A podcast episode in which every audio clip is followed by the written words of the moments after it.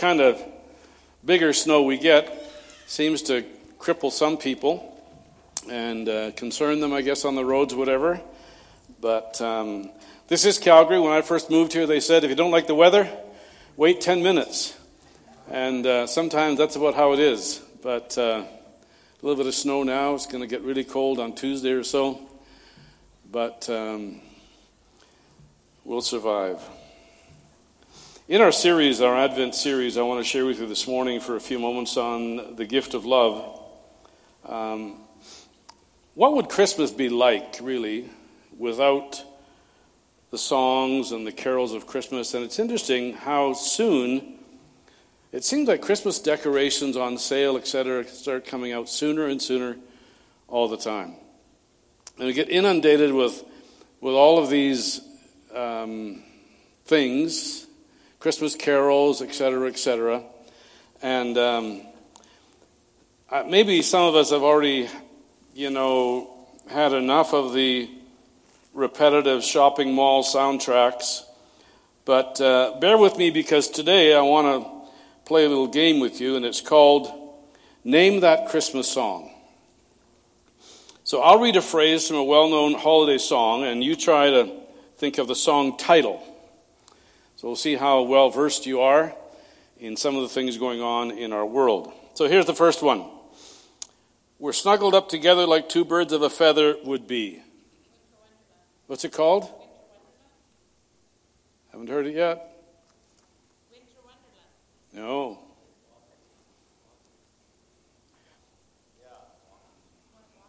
Sleigh ride. When we finally kissed goodnight, how I'll hate going out in the storm, but if you really hold me tight all the way home, I'll be warm. Let it snow. Right, right, right. Decorations of red on a green Christmas tree won't be the same, dear, if you're not here with me.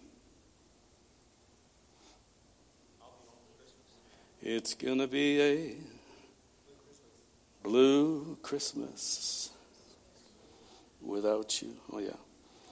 Please have snow and mistletoe and presents under the tree. I'll be home for Christmas. Mistletoe hung where you can see every couple tries to stop.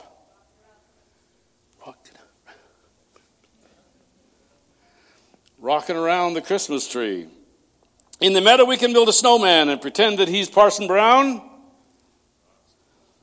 He'll say, Are you married? We'll say, No, man, but you can do the job when you're in town. Now, that one is Winter Wonderland. I don't know what those do to you, but when you go to the mall and you hear that soundtrack going over and over and over and over, you think, ay, ay, ay. But there's a theme in a lot of those songs. Valentine's Day may get all the glory for being the holiday of love, but it's pretty clear that Christmas holds a corner on the market as a season of love and romance. In fact, in the 2014 American Wedding Study conducted by Brides Magazine, researchers found that 19% of all engagements occur in December, making it the most popular month to get engaged. And can you guess what day is the most popular to pop the question? Statistics show that Christmas Eve is the most popular day for engagements. Sorry, Cupid. More people get engaged on Christmas Eve than on Valentine's Day. Data released by Facebook last year showed that Christmas Eve is the most popular day to get engaged, followed by Christmas Day, New Year's Day, and then Valentine's Day. Now, there's certainly nothing wrong with celebrating love during this season. If you get engaged this Christmas Eve, I would celebrate. Is anybody planning on getting engaged Christmas Eve? Eh, Who's not married here? There's, I know, there, there, there's something there. Just checking the eligibility. Um, now, if you do happen to get engaged on Christmas Eve, we'd celebrate with you. No, no problem with that at all. Um, we'd wholeheartedly celebrate. But depending on where you find yourself in regard to romantic relationships at the moment, all this love in the air can bring happiness and expectation, or loneliness and isolation both. Either way, too much focus on cuddling in the cold and meeting under the mistletoe can blind us to the real love story of Christmas. And uh, I want to challenge us this morning. Let's not miss the true story of love this season. It's a love story that has been written for every one of us. The story of true, faithful, unending, sacrificial love. God's amazing love in sending Jesus Christ is the one love that changes everything. Everything changes. Love has been God's story from the very beginning. From the moment of creation, God's love was part of the fabric of our world. God's love was with Adam and Eve in the Garden of Eden, both before and after sin entered the world. God showed his love by saving Noah and his family from the flood and giving them a new start. And so it's important that we understand love is really the fabric of it's all of who God is. In the Old Testament, God gave the commandments and law in love as a way for his people to atone for their sin and stay connected to him. And his love turned the world inside out when he sent his son to live among us, the God of the universe, to be born in a stable, die on a cross, and rise again from the grave. It took love to disrupt and overturn the power of death and evil. The story is not about a feeling, though. It's God's story of love in action. How the God of the universe loves you so much that he left everything in order to be with us. More than a feeling. To sacrifice his life that we could be with him. This love is the second gift of Christmas that will unwrap this Advent season. Now, if you were here last week, you know we began a journey through the season of Advent by unwrapping the gift of hope. The word Advent means coming or arrival. This season is marked by expectation, waiting, anticipation, and longing. I can hardly wait to see what you all buy me for Christmas. I'm just kidding. But I remember as a child, it was tremendous expectation. And then, you know, when you get married and you start having kids, it's just as much fun watching your kids' anticipation and expectation. Where some years maybe there was an abundance, and some years there wasn't much, and some years it was just things that were homemade. We had the whole gamut. Some years where there was so many things, and other years when maybe you got a pair of hand knit socks or sweater or something your dad made out of wood or whatever. So we had the whole gamut. But watching your kids and seeing their expectation, and it's amazing.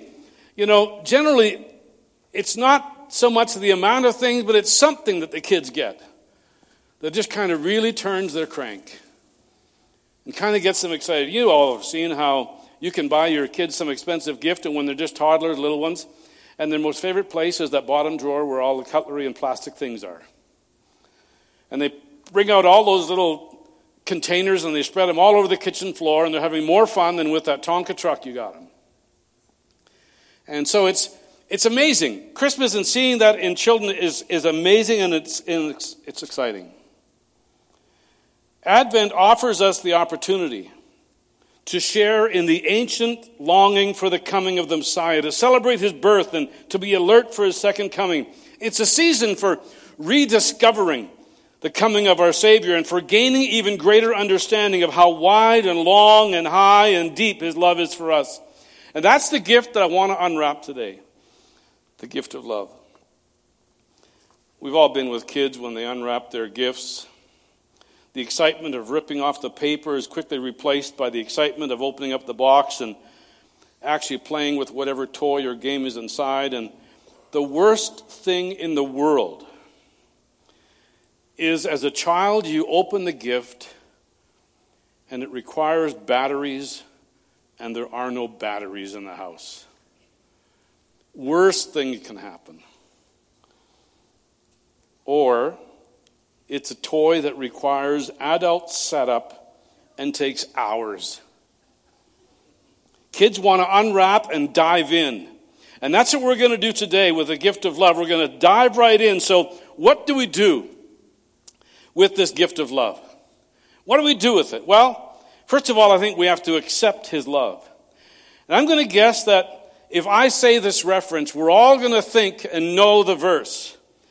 John 3:16 and right away in our heads automatically comes for God so loved the world that he gave his one and only son that whoever believes in him should not perish but have eternal life. Now the problem with that verse is sometimes we're so familiar with the verse we can recite it and look right past it. And we miss the depth of the truth. God's love in sending Jesus is the one love that changes everything. We know the verse so well that we can overlook it if we're not careful.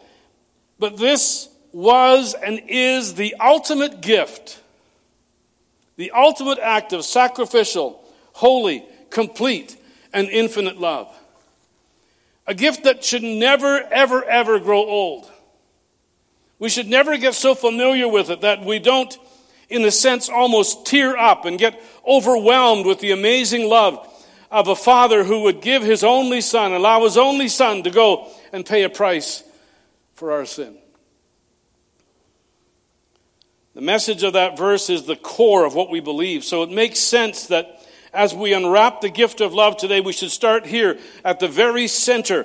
God loved the world. He gave his son. And when we accept that gift and believe in him, we are given His life, salvation, and eternal life. So the first thing that we do with the gift of God's love is so basic, it's easy to overlook it. We accept the gift. Notice I said it's basic, it's not easy. It's basic, though. Perhaps for some of you here today, this step of, this step of accepting the gift of God's love and believing in Jesus might be difficult. Maybe something you've struggled with for a long time. You've heard about it and heard about it and heard about it. Others, maybe it's a brand new idea for you, or maybe a gift that you've neglected for a while. Maybe you feel unlovable. Maybe you've been burned by human love too many times to trust that there's something greater. Maybe you think you don't know what I've done. You don't know the dark secrets and doubts and fears and pain that are inside of your life. Maybe I don't, but friend, God knows. And the love He offers sees and knows and understands. The love that God offers is Jesus Christ. And Scripture says that while we were yet sinners, Christ died for us. No matter what challenges or hurts you hold, God's love can handle them and God's love can heal them. Wherever you are in your journey is okay. God knows, God understands. And his response is always the open arms of Jesus Christ. Wherever you are, I encourage you. Some of you, maybe you've heard the message of Christ's love over and over and over, and it's almost like you've heard it so often you think you might believe it, but you really haven't got to the place where you've accepted it for yourself. I'm praying today that there'll be such a revelation of God's love for you that there'll be no turning back for you. And those of us who've heard it and heard it and heard it, it would restore again that joy of our initial salvation. Because it's, when you think about it, it's an amazing, amazing gift that our Father has given us. Not only do we accept it, but we need to experience His love. Our society today is getting more and more into the whole experience. We need to experience things, we need to experience it. And during the season of Advent, may we also experience the love of God deeply. It's easy to be distracted by all the things that need to get done in the next few weeks. So many things to do gifts to buy, and projects to get finished, and assignments to do, and all kinds of things. House needs to be cleaned, and decorations put up, and people to see, and families coming or not, meals to make, and so many things going on. It's easy to read the headlines and wonder if love really can overcome the darkness and hatred in our world. It's easy to allow worry over tomorrow or next week or next year to overwhelm us and keep us from feeling loved. And all those things, they matter. God doesn't ask you to ignore those things in order to experience His love. You don't have to kind of block it all out. You don't have to purge or rid yourself of hurry or worry. He invites you to bring them to Him, to surrender the deepest hurts and concerns of your life to Him and allow Him to come and renew you with His love. And the good news is that the love He gives through His Son Jesus Christ, now listen to this, the love He gives through His Son Jesus Christ is enough. It is enough. It's enough for everything we need. And the good news is that the love he gives through his, his son Jesus Christ is enough for me, it's enough for you.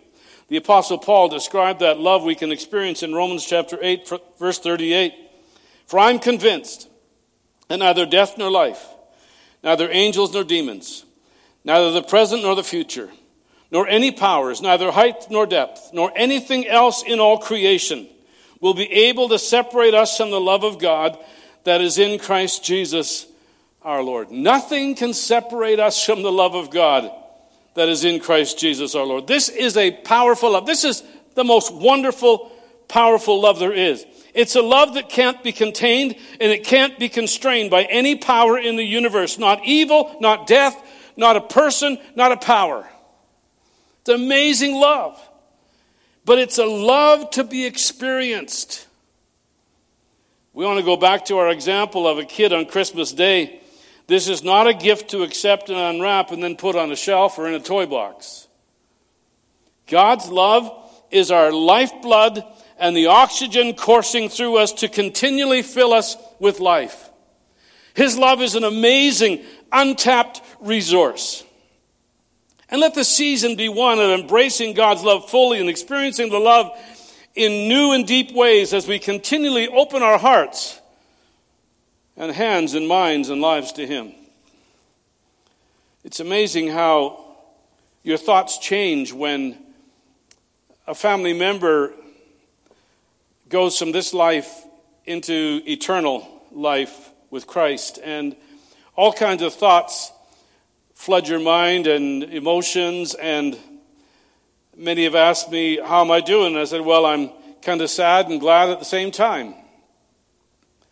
But I could never, in honest conscience, wish my brother back to the life that he was experiencing the last couple years in comparison to what he's experiencing now.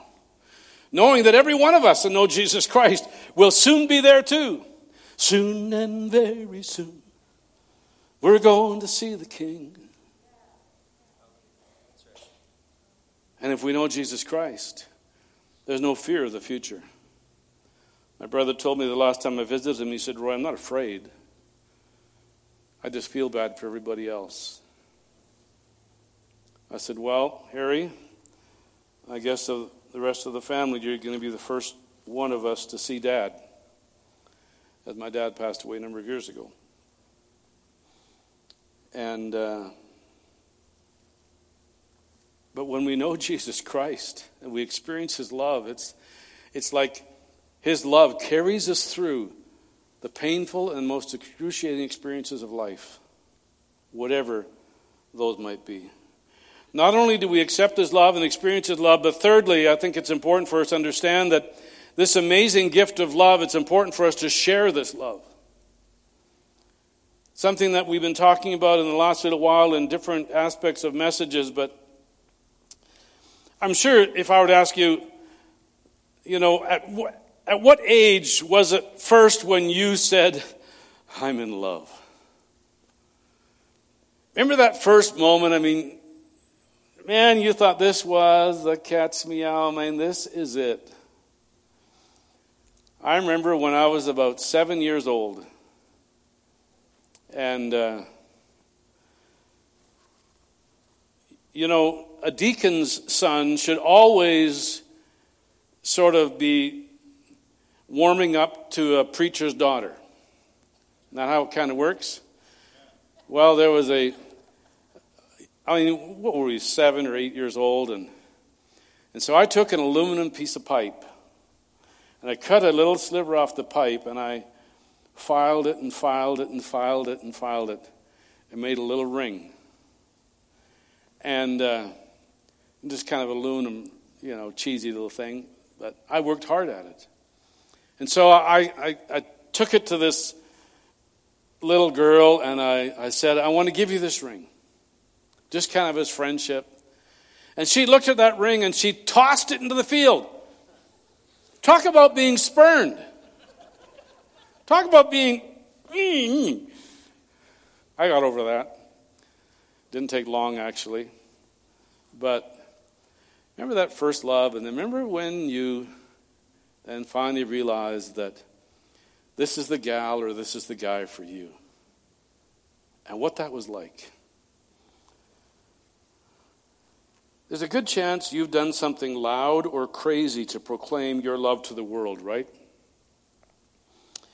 Maybe you literally shouted it out loud in public.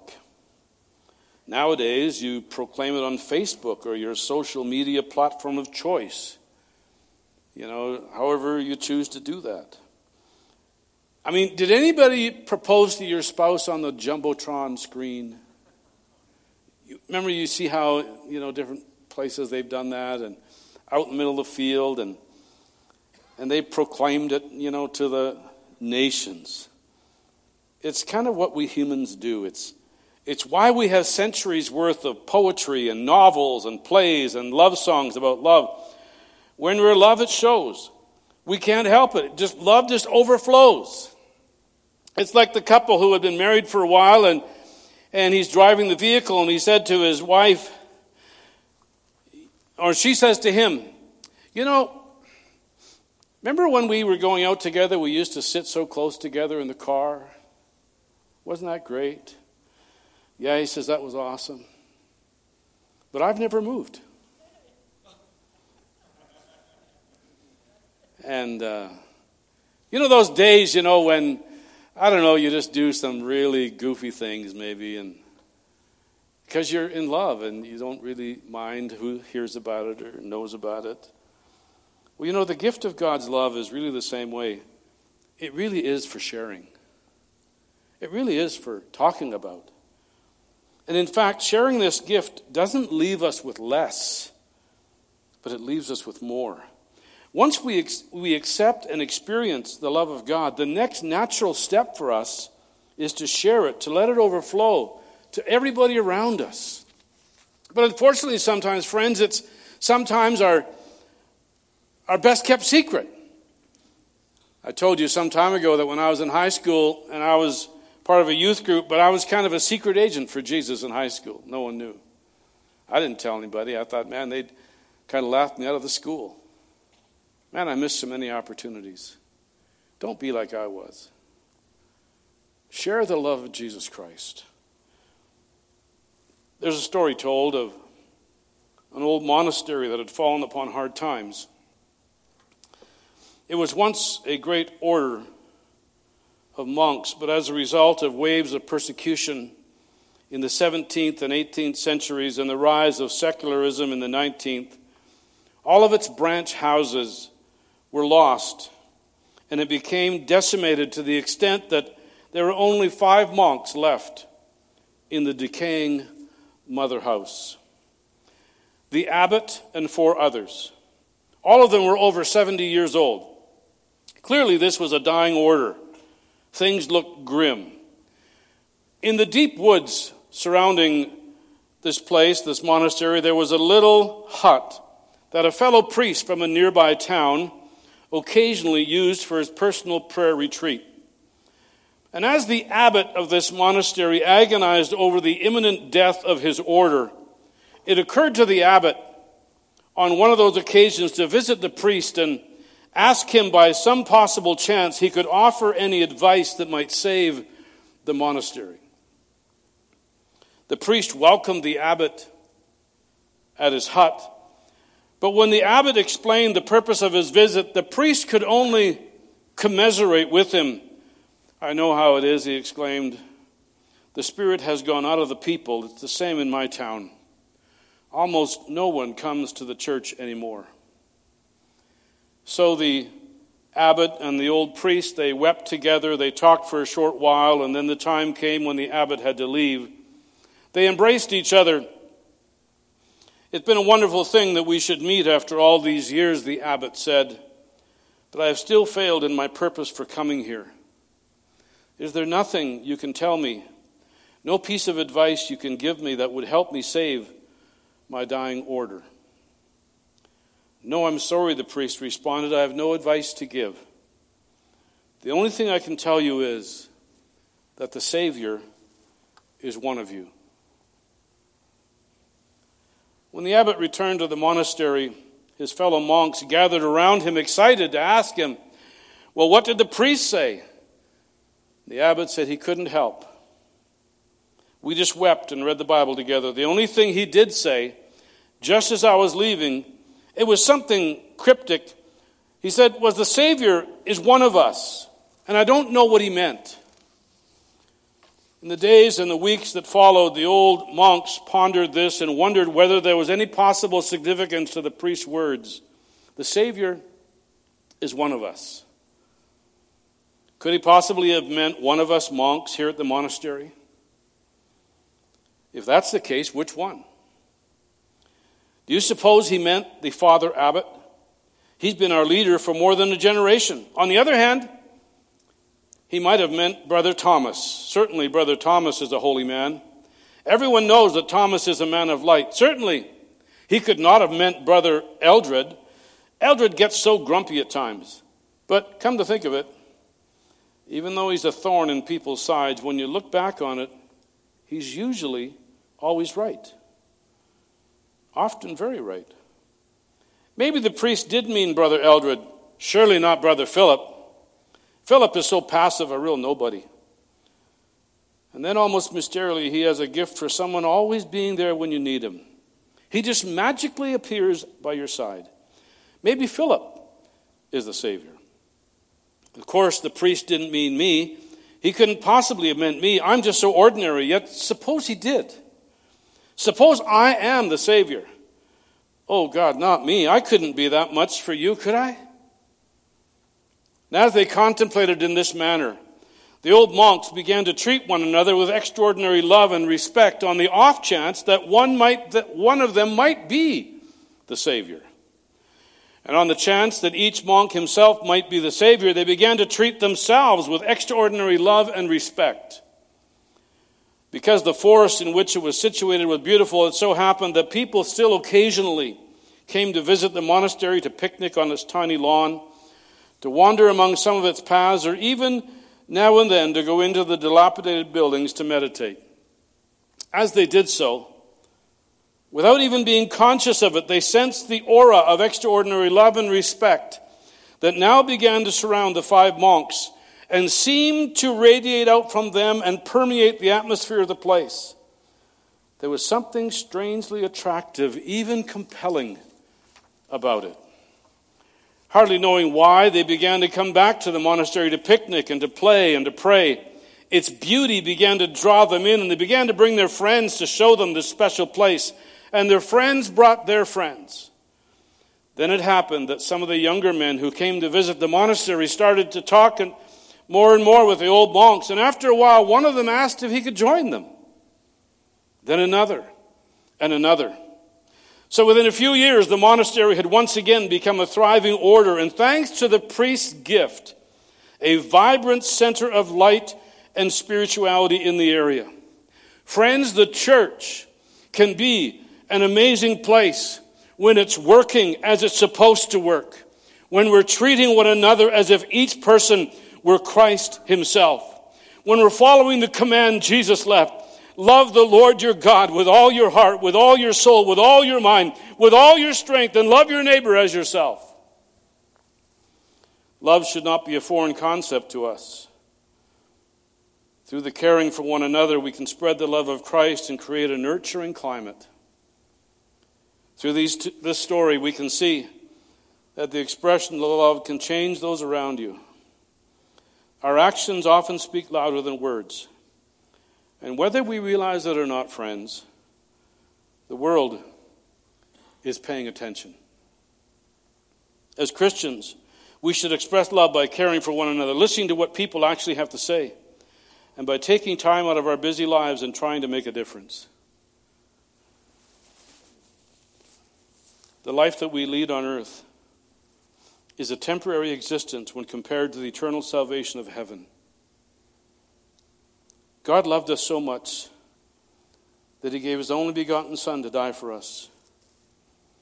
He showed his love by sending his son to atone for our sin. And during his life on earth, Jesus was the example of love. He showed compassion and mercy for those who needed it and offered forgiveness to the repentant.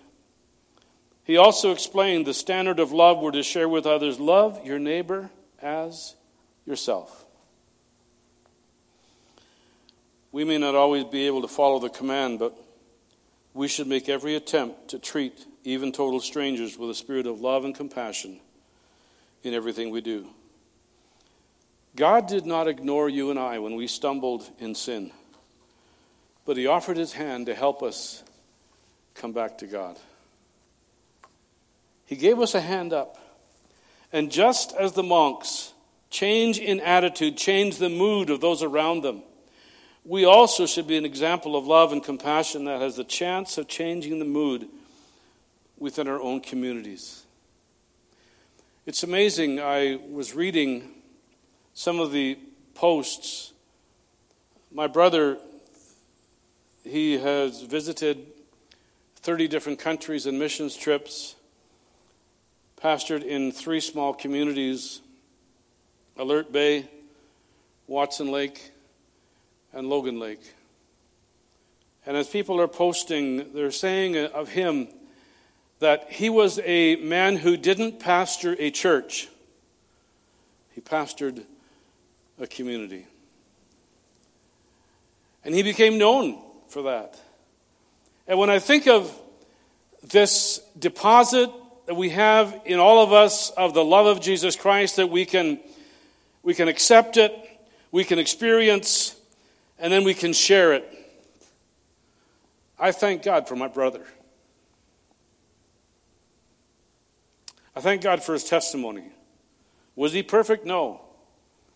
I had to beat him up once in a while, or try.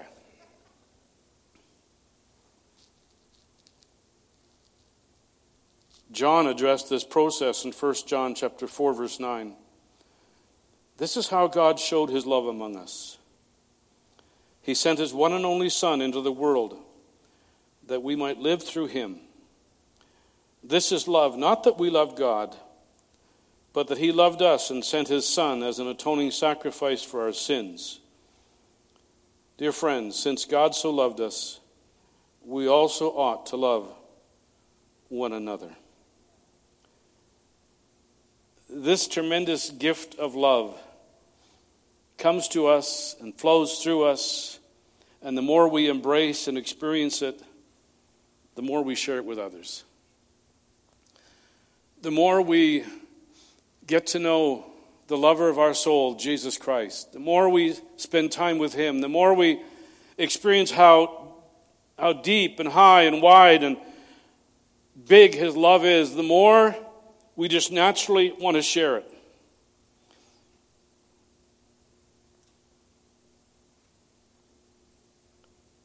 What does that look like for you this season? It could mean spending quality time with family. It could mean reconnecting with a friend who has drifted away. It might mean serving neighbors or strangers or seeking out someone you suspect is lonely or hurting. I was intrigued in reading on what the Bears Bearspaw Christian School students are doing as they're all 700 of them or so are taking time in the course of a week or whatever just to do something in the community in sharing the love of Christ. Maybe it'll mean forgiving somebody who has hurt you or apologizing to someone you have hurt. There's endless ways to allow God's love to flow through you as you love others as He has loved you. And I want to challenge you, I want you to think of one way right now that you can share God's love this week. And maybe you might say, Father, by your Holy Spirit, I ask you to show me just one way, just at least one way that I can share and show the love of Christ to somebody this week. And then keep your heart and your eyes open to the world around you as Christmas approaches. And I believe that He will give you more than one opportunity to share the love of Jesus Christ. Maybe He has to start right in your own house. by demonstrating a newfound respect for the family members that are living there. Or maybe as family, family arrive, and I mean, every family seems to have that one agitating person. And sometimes it's you. You know, there's every family seems to have one, whatever, right? Hopefully, you weren't blessed with more than one, but maybe it has to begin there. Overlooking some things and allowing the love of Christ to flow through you. Let's keep our focus on making this a season of love that reaches far deeper than the sappy carols or even the romantic statistics. Let's revel in God's love and be known to others by his love that flows out of us. May this be a season of accepting and experiencing and sharing God's gift of love that has been given to us freely without price. May we share it in a new and a deeper way. Will you pray with me? Father, I thank you. This is the season of Advent. Expecting, experiencing, anticipation Help us as we unwrap this gift of love. Help us to accept, experience, and share your love with others this season and beyond. Father, will you fill us with expectation as we live in your love and wait for the complete fulfillment of that love when Christ returns? The Apostle Paul wrote and he said, and I pray that you, being rooted and established in love, may have power together with all God's holy, all the Lord's holy people, to grasp how wide and long and high and deep is the love of Jesus Christ, and to know this love that surpasses knowledge, that you may be filled to the measure of all the fullness of God. Father, I pray that to whatever measure you need to speak to us and challenge us and reveal to us how not only we need to accept fully, experience totally, and share completely this amazing gift given to us through Jesus Christ. A gift that nothing can ever take away, nothing can ever overpower.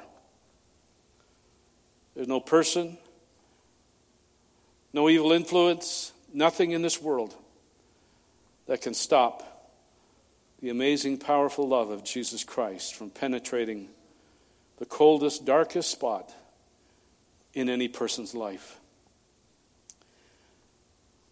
I pray, Father, that if there's somebody here today who has not totally, completely accepted the love of Jesus Christ, that this would be the most important beginning day of their life. When wholeheartedly, unreservedly they say, Jesus, I completely surrender my whole life to you. I ask you to forgive me. Forgive me of my sin and all the ways that I have wronged you and others. Forgive me. Let your love overwhelm me. May it be more than a verse that is quoted. May it be a reality in my own personal life. And maybe you're here this morning and you need to pray that prayer. You may have heard a gospel message over and over and over again, and you've seen people living the message, but have never personally really made that complete decision. I encourage you, will you do it today? Will you invite Jesus Christ into your heart and life? Will you surrender to Him completely and allow Him to take you as whatever condition you're in broken, hurting, confident, whatever you are? Will you give Him your whole life? Will you ask Him to forgive you and place His Holy Spirit inside of you? giving you the power to live the life He wants you to live. You can invite Him in right now, very simply. saying, Jesus, I'm sorry. Forgive me. Take away my sin. I give you my life. Help me. Fill me with your love and compassion. And He'll help you with everything that you have. He is the answer, friend. He's the one and only answer for every circumstance and situation we go through. Will you accept Him today? Others of you, perhaps you've accepted Him, but kind of been living apart from Him and you haven't really experienced His love for you. You haven't really allowed it to transform and change your life. You haven't allowed His love to be so overwhelming for you that it just kind of overtakes you. And you recognize and say that, Lord, it's been a while since I spent some time with you. And I need to get reacquainted. I need to get together with you, and I need to talk with you, and I need to allow your word to speak to me. Help me in my personal life to, to take those moments during the day to reconnect and experience your love all over again. Maybe that's a commitment you need to make this morning. Say, Dear Jesus, forgive me for trying to live this life on my own. I need to re experience that amazing love you have for me in my life. And I ask you to help me. Maybe there's others here that it's been a while since you allowed that love of Jesus Christ to so overwhelm you that you just knew you had to share it with somebody. Friends, when we accept His love and we experience His love, there's a natural progression to want to share His love. Maybe you need to say, Holy Spirit, will you just empower me? Will you help me? I want to share your love. And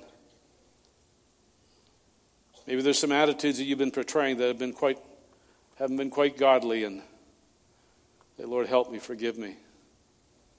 May my family know that above all, I love you and I love them. I love my fellow employees and students and neighbors and relatives. Help me to share your love. And friends, every one of us fit into one, two, or three, or all of those categories. None of us are without need of the power of the Holy Spirit in our life. And may the gift of love, this Advent season, overwhelm us each and every one of us. May the Lord bless you and keep you. And may the Lord make his face to shine upon you, be gracious to you, lift up his countenance on you, and give you peace.